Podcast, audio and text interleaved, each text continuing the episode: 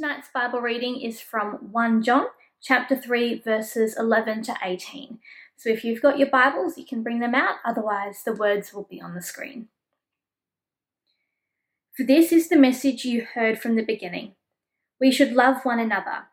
Do not be like Cain, who belonged to the evil one and murdered his brother. And why did he murder him? Because his own actions were evil and his brothers were righteous. Do not be surprised, my brothers and sisters, if the world hates you. We know that we have passed from death to life because we love each other. Anyone who does not love remains in death. Anyone who hates a brother or sister is a murderer, and you know that no murderer has eternal life residing in him. This is how we know what love is. Jesus Christ laid down his life for us, and we ought to lay down our lives for our brothers and sisters. If anyone has material possessions and sees a brother or sister in need, but has no pity on them, how can the love of God be in that person? Dear children, let us not love with words or speech, but with actions and in truth. Let's pray. God, thank you for your word. Thank you that you speak to us in it. And God, we really want to hear from you now. So please speak, give us ears to hear, and through your Spirit's work in our heart, help us to respond. We pray in Jesus' name. Amen. Well, this virus has revealed some of the best and the worst of human nature, hasn't it? There have been uplifting stories of kindness. You know, for instance, one of the residents in my suburb has started organising hampers for people in need who've lost their jobs or who can't get to the shops. Uh, but, you know, for every glimpse of love that we have seen, we've also seen the opposite whether it's people hoarding groceries and trying to make a quick buck selling them at an inflated price, or the fights in the supermarkets, or the racism that many Asian students have experienced, or the stories of people deliberately spitting and coughing on healthcare workers, we have seen some of the worst side of humanity lately too. Now, one thing that's become abundantly clear is that if we are to emerge healthy from this present crisis, then what we most desperately need is love. Love is what will see us through. And so I wanted to take this week to remind you, my friends, of Jesus' command to us to love one another.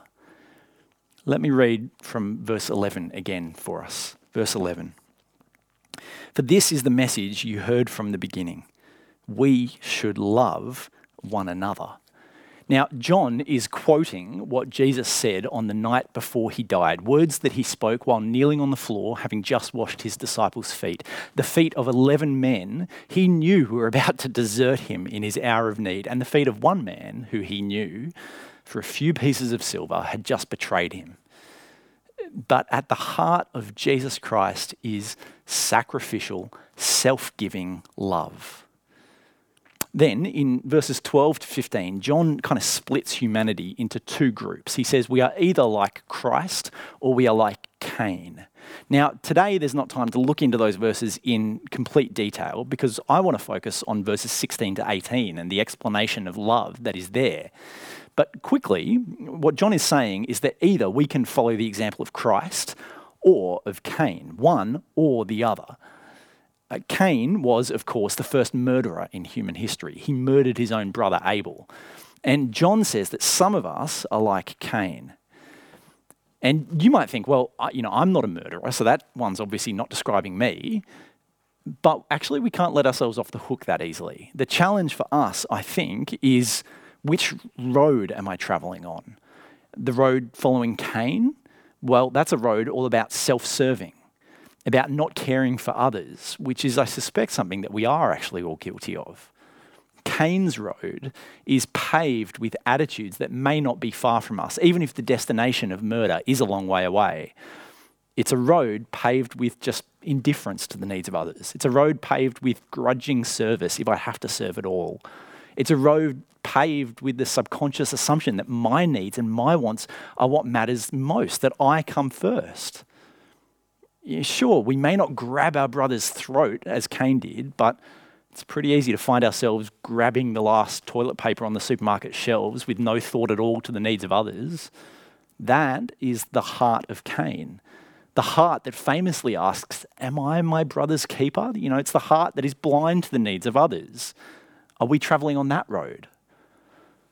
Or on the road following Christ, which is the road of self sacrificial love in the service of others, a road which ended in Him giving up His own life for us, as we've just remembered this past Easter. Cain or Christ? John wants us to walk the path of love. And so in verses 16 to 18, he fleshes out what Jesus means by that. And the first thing that John explains in these verses is that love gives what I have to supply what you need. Let's have a look again at verse 16. It's not a difficult verse to understand, but living it out is a challenge that's probably beyond any of us. Verse 16. This is how we know what love is. Jesus Christ laid down his life for us, and we ought to lay down our lives for our brothers and sisters. True love gives what I have to supply what you need. That is what Jesus modeled for us on the cross, isn't it? And as we, as we look at the cross, as, as we see Jesus die that death, we see both the depth and the breadth of true love. Think about the depth of love that we see on the cross. Think of what Jesus gave on the cross. You know, over the last summer, as the bushfires were burning all over our country, we were uh, all of us urged to make a plan, an escape plan, to know, you know, where our emergency assembly points were in the event of a fire, and to know what our treasured possessions were that we would grab and take with us. Maybe it was your passport or your bank statements or something. And it was a difficult exercise to do that, wasn't it? To consider all the things that we would be leaving behind in our houses, good things, things that we loved. Well, friends, consider what Jesus was willing to leave behind, to give up, to save us. He left the glory and happiness of heaven where he'd been in perfect loving relationship with his father in the spirit since before time began, he gave that up to come to save us. And more than that, he voluntarily laid down his perfect, unblemished, sin free life so that we could be forgiven. Forgiven of our lovelessness, our indifference, our pride, our hatred, forgiven for being like Cain. He gave all that he had to meet all that we need. And that is the depth of true love. But Jesus also shows us on the cross the breadth of love. You know, in these verses, John addresses the Christians there as brothers and sisters, and he's reminding them of that kind of familial bond, you know, the ties that mean that they have an obligation to love one another above perhaps what they might have thought. But realize, friends, this is not a narrow kind of exclusive love. This is not about just loving your Christian brothers and sisters and, you know, who cares about everyone else. Because remember, Jesus showed love indiscriminately by dying for people who were not like him. We were not dearly loved children when he died for us. As Paul writes in Romans 5, verse 8, God demonstrates his own love for us in this while we were still sinners Christ died for us. So, if we're to be genuine followers of Jesus, then this is a time that our love needs to reach beyond the narrow confines of my household, my family, my church, even. Now, of course, there are particular familial ties within the church that mean that we ought to be a radical example of what a loving community uh, that shows others how good God's ways are. But the moment that we put up barriers and think that our duty to love just stops there, that's the moment that we have ceased to reflect the love of Jesus. The historian Rodney Stark argues one of the key things which turned Christianity from this tiny, marginalized sect with very little influence or power into the official religion of the Roman Empire was because of the way Christians in the first centuries responded to the plagues that swept through the Roman Empire. Because while the elites of the society fled from the cities, the Christians stayed put. And not just so they could minister to each other, but actually so they could minister to everyone. They risked their lives to serve the people who had mocked, excluded, and persecuted them. In other words, they loved others in exactly the same way Jesus loves others.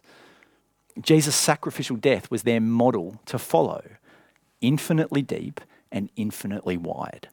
That is true love, giving what I have to supply what you need. Secondly, John wants us to see that love leads to faithful action. So let's have a look again at verses 17 to 18. Verses 17 to 18. If anyone has material possessions and sees a brother or sister in need but has no pity on them, how can the love of God be in that person? Dear children, let us not love with words or speech, but with actions and in truth. And you notice in these verses that John gives us kind of these two contrasting pairs to help explain what Christ like love is like. He says, not with words, but with action. Uh, not with speech, but in truth. And I think what that means, what John is trying to help us to see, is that love leads to faithful action. Have a think about that first contrast there. Let us not love with words, but with actions. That's what verse 17 actually has just been describing. If anyone has material possessions, sees a brother or sister in need, but has no pity on them, how can the love of God be in that person? All right? Actions, not just words. So do understand that John here, he's not downplaying the importance of words. Words, in fact, are the great work of John's life. He has spent his entire life speaking about and writing about Jesus. And some of the most loving things that we can do involve words, especially now in the time of social distancing. Certainly, nothing is more loving than to tell people about the life and the forgiveness that is on offer to all of us through Jesus. And so his point is, is not against words, his point is against cheap words, where expensive action is really what's required. Uh, maybe you've seen on the news recently the Clap for Carers movement, which started in the UK and it's kind of taking place across most of Europe now. Every night at 7 pm, I think, people are opening their front doors or leaning out of their windows and giving rounds of applause to show their appreciation and support for the workers in the healthcare systems. And, and it's quite a touching thing to watch people all over the country with this act of gratitude. Maybe you've actually done something like that yourself, perhaps through your social media posts over the last few weeks, voicing your support. That's great. But that's very easy. It's a very cheap thing to do, isn't it? Compared to, say, obeying the rules that limit my exposure to other people and that slow the spread of the virus. You know, it's much easier to talk about how thankful you are for the caregivers who are still working in the midst of this virus than it is actually to volunteer to serve in the community yourself and to give up the time where you'd otherwise be watching Netflix. Thinking of our own church family, you know, it, it is easier to express concern for those whose income has dried up and to offer prayers rather than to dig deep into my own pockets and to offer assistance. Love ought to lead to action. It doesn't trade cheap words when what is really required is expensive actions. Now, the second contrast here, that love should not just be in speech, but in truth. I think the point here is that love is true to what it says, it does what it is promised, it's faithful. Because it, it is very easy to pledge your assistance and to make promises, but true love follows through on those promises. After all, isn't that the nature of God's love? God promised to help us. Even as far back as the Garden of Eden, He promised to undo the curse of sin and death. And nothing could stop God from being faithful to that promise, not even our own unworthiness and unfaithfulness. When the time was right, Jesus came to die for the people He had promised to save. You see, love leads to faithful action. I don't know about you, but as I reflected on these verses this week, I realized that I'm often more Cain than Christ. I seek my own needs. I make excuses for what I do. I assume that what's going on in my life is more important. And so I'm happy to inconvenience other people and ignore the cost that they might bear. I, and I think we, need to be reminded that the way of Christ, the way of love, is very different to that. It is to look at the needs of others and to give whatever I can to supply them. The way of Christ is to do what is best for everybody and to inconvenience myself rather than other people. As we finish today, friends, let's think about what this means for us. I've got two quick points of application for us today. First one is this that we ought to love those who are around us, love those who are around you. Uh, C.S. Lewis once said that it is easier to be enthusiastic about humanity with a capital H than it is to love individual men and women, especially those who are uninteresting, exasperating, depraved, or otherwise unattractive. Loving everybody in general, says C.S. Lewis, may be an excuse for loving nobody in particular. It is easy to agree with Jesus that we ought to love one another, but it's a lot harder to love for instance, the specific people that you find yourself cooped up with in the same house at this very moment. You know, as, friends, as we face at least several more weeks of our current social arra- arrangements, uh, what does love do in that situation? Love says, I must serve these people. Not how can I fit serving these people into my schedule? Not, you know, what's the most helpful thing I can do that'll put me out the least, but actually, what is the most helpful thing I can do to love them? And there's a million different ways that that could look for each of us. It could involve our hands, you know, doing more than our fair share of washing or cooking or cleaning. It could involve your feet, offering to do the weekly shop, waiting in the long queues at the supermarket. It may involve your ears, just giving people time to listen to their anxieties and concerns. It may involve your lips, speaking words of encouragement and comfort and sharing the gospel with those lacking hope. But whether it's family or flatmates, we all ought to pray and to ask God, God, help me to see what is the most loving thing that I can do to serve these people. That's the first application. The second is this that we ought to love those who are not like us.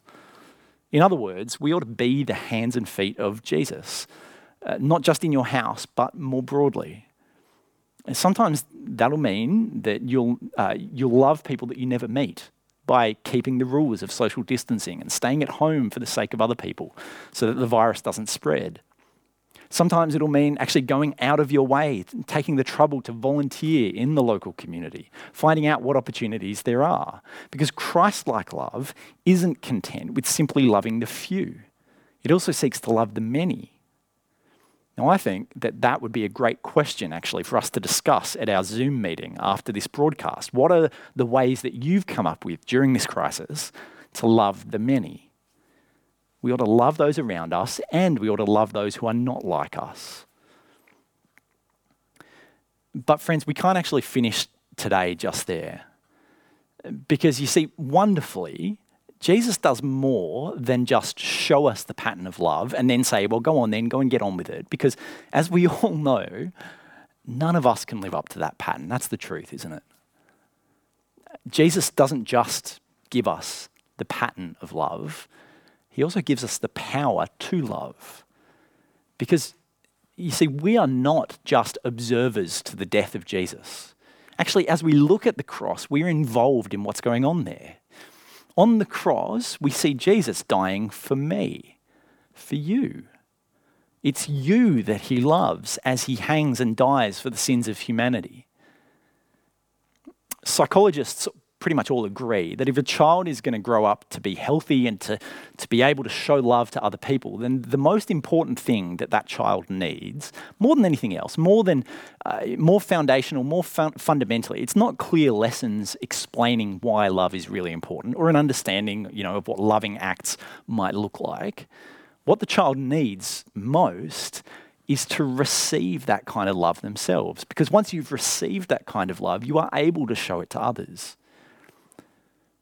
And what Jesus Christ offers to us at the cross is a limitless, fathomless ocean of love poured out onto us so that we can then pour it out onto others. It is a love that is endlessly deep and infinitely wide. And it is what is available to each and every one of us through Jesus today. So, friends, put your trust in Him as the one who died for you to save you from your sin, receive his love, and then go out and pour it into one another. Let me pray. Lord Jesus, thank you for your great love for us, a love that is infinitely deep and infinitely wide. Lord, help us to know that love, that love you showed by dying on the cross for us, so that we would be people transformed, people of love, Help us to love you and to love others more than we love ourselves, to walk the path of Christ and not the path of Cain. We ask for your glory. Amen.